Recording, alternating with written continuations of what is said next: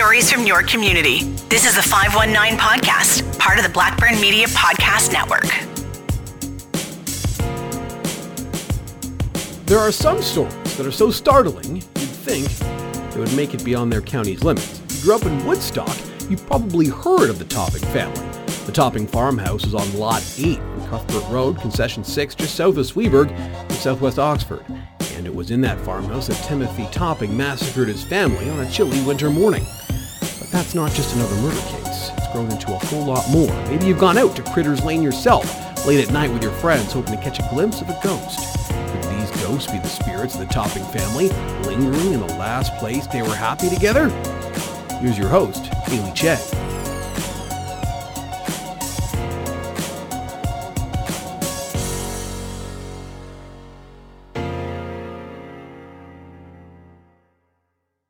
On December 20th, 1873, the Toppings went to sleep as a family of 10. There were eight children, the mother Sarah, and Timothy Topping, the patriarch of the family. They were four more sleeps away from Christmas, and the countdown was on for the children. But on the morning of the 21st, before the sun had a chance to rise, the little town in which they lived would get a shock that few towns have lived through. Timothy Topping woke up that morning and killed his wife and his four youngest children. The story would become known as the Topping Massacre. This is Megan Lockhart, archives technician at the Oxford County Archives. Timothy woke up uh, kind of just before sunrise around like 5 a.m. according to um, the witness report with his children and everything.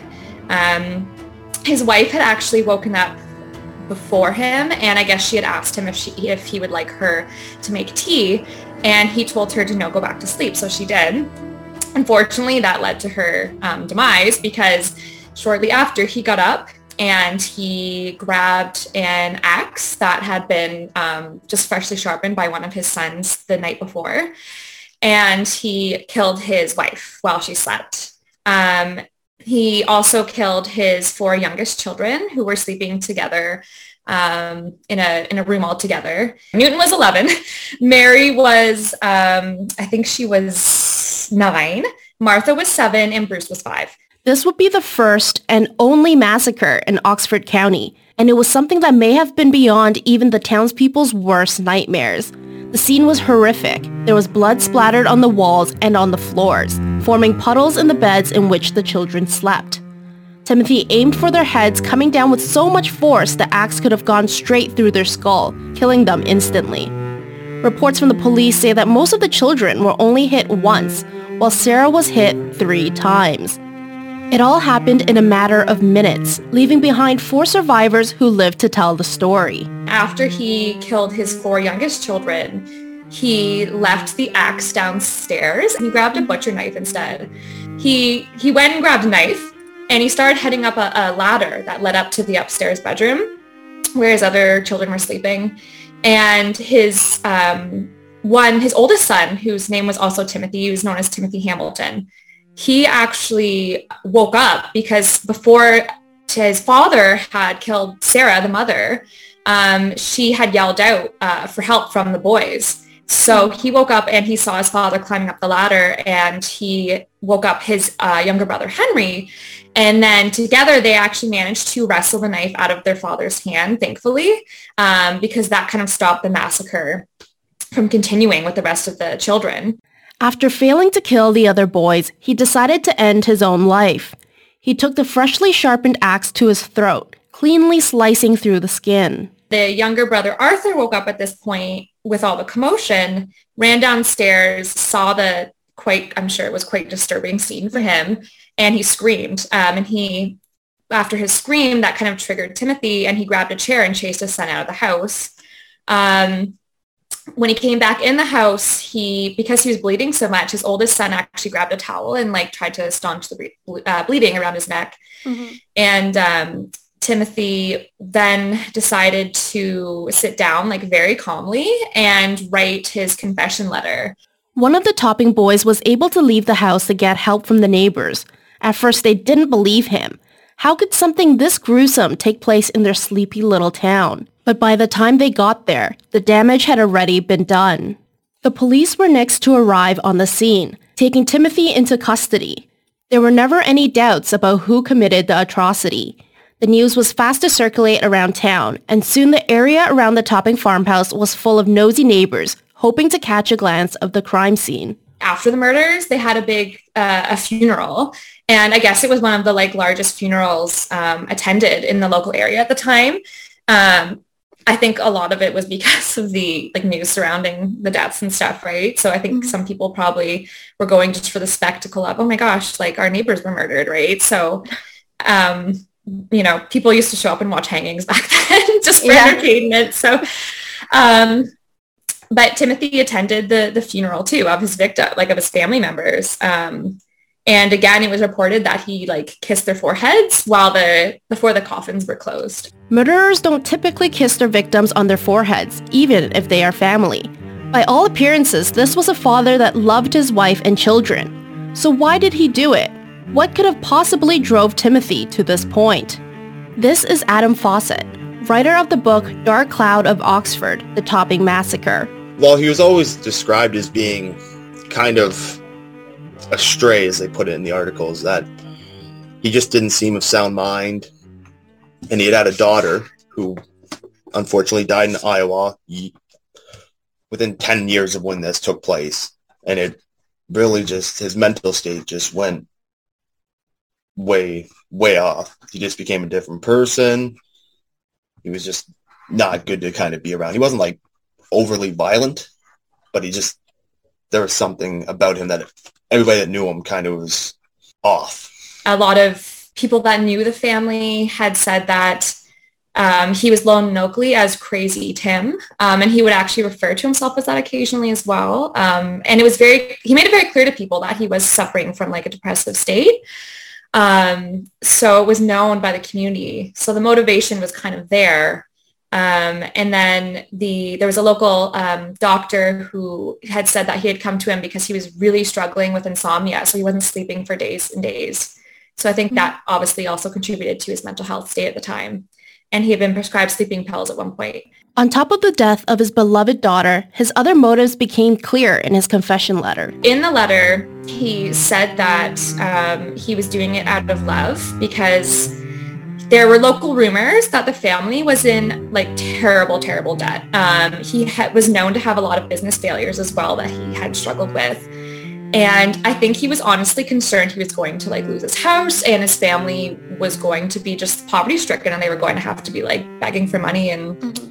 you know starving. I believe like neighbors and different local people too had spoken to him and tried to like give him advice like, oh, you could maybe um, sell lumber from your property and then make money that way or sell um, rail ties to, you know, like things like that to kind of try and um, pay off that debt. But he always said, no, no, that won't work. That won't work. So um, it almost seems like he was not to, you know, um, assume or make like make any assumptions, but it almost seems like if you're analyzing it, that he was in such a like horrible mental state that he just could not imagine getting out of like the trouble he was in. Like he was worried about his children essentially being in, living in poverty because he was afraid that he was going to lose his house, his land, everything. So they would have to essentially become beggars.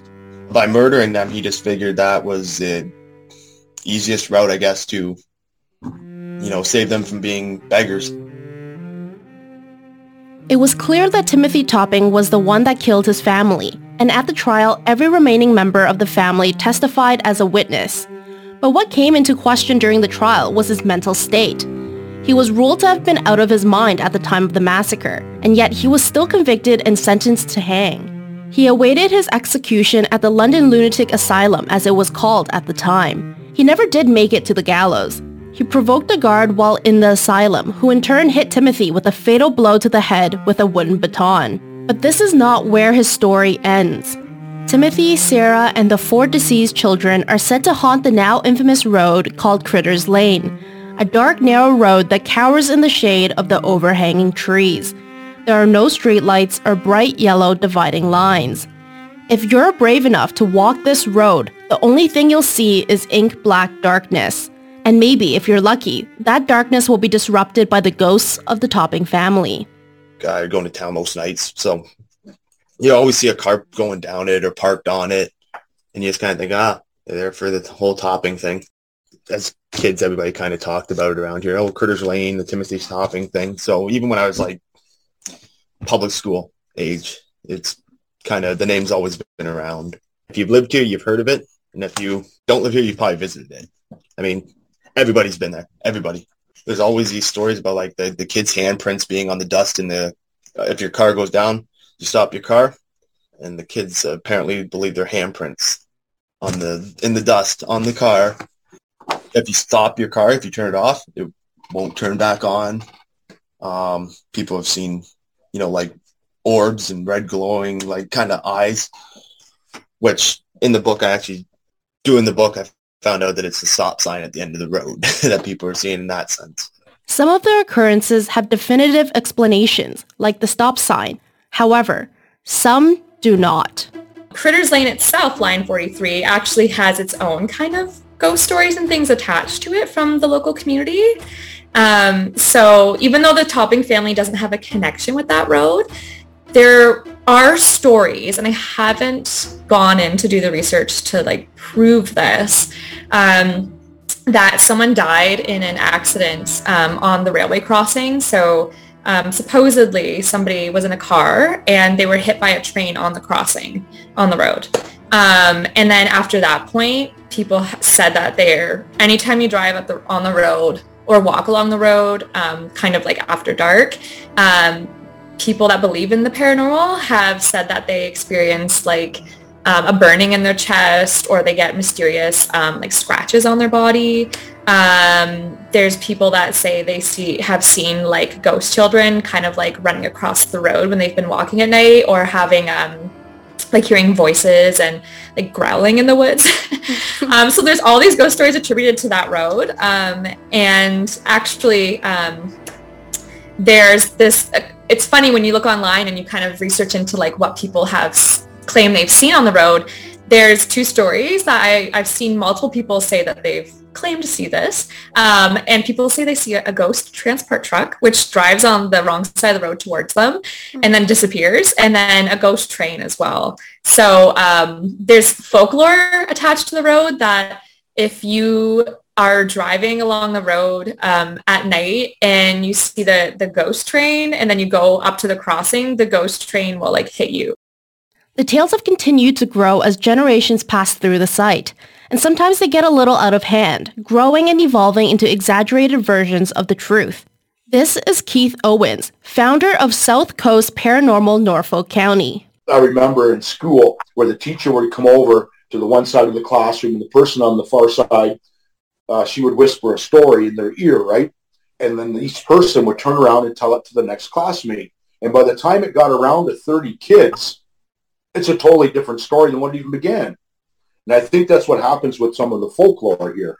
So Cuthbert Road, um, that's just south of Sweaburg, has been confused with Critters Lane. um, so Critters Lane is actually the um, line 43, which is west of Woodstock. It's actually a different road entirely. Um, and a lot of people don't know that. mm-hmm. Um, so what happened was um, in 2003, and Adam actually um, kind of discovered this with his research, um, there was a, a, news article and the person that wrote the article confused the topping, like the road the topping family lived on with the um, 43rd line. Um, and there, like somehow there were like these rumors that the topping house was actually on Critters Lane, um, but it wasn't. It was south of Sweaburg. It was in a different area. Um, so there's been like this connection with the Topping family with that road, but the, that's actually not um, true. Wrong location or not, there have been paranormal sightings on Critters Lane. This is what Keith found during his investigation into the area. We were there during COVID. We've actually been there three times. We had lots of activity when we were there the first two times. The third time, it seemed really, in a roundabout way, I shouldn't say the word, but dead. it was really quiet. You know, we didn't have much activity. So I don't, I don't, I don't really know what to think about Critters Lane. It wasn't what I expected. I expected to see um, the house on the side of the road, and I kind of, it was, just wasn't anything that I expected. It's an old dirt road that I don't even think a lot of people would even go down in the first place. You know, there's nothing but trees and and there is a little spot there where you can pull over. But I was I was rather disappointed. But um, when the rest of the gang got there and we went and got deeper in and parked by the woods, as the sun set, it got more interesting. Things started happening, and then it wasn't so disappointing anymore. Keith and his team used a bunch of different equipment during the investigation, most of which would be considered the industry standard, from cameras to MEL meters and EMF detectors. The one that showed the most activity during their investigation was the REM pod. The REM pod has an antenna that radiates an electromagnetic field around it and will sound an alert when anything moves in and out of that field, including a spirit. When we went for a walk down the road and on the way back, like we're right in the middle of nowhere. So there shouldn't be anything setting anything off. So if that, it, and it actually went off in the middle of the road, nothing around us, there's no hydro wires, nothing like that. And we were kind of shocked. And we went back again to try and see if we could debunk it. And we couldn't. It, it, it wouldn't happen again. It just wouldn't happen. Only ever happened that one time.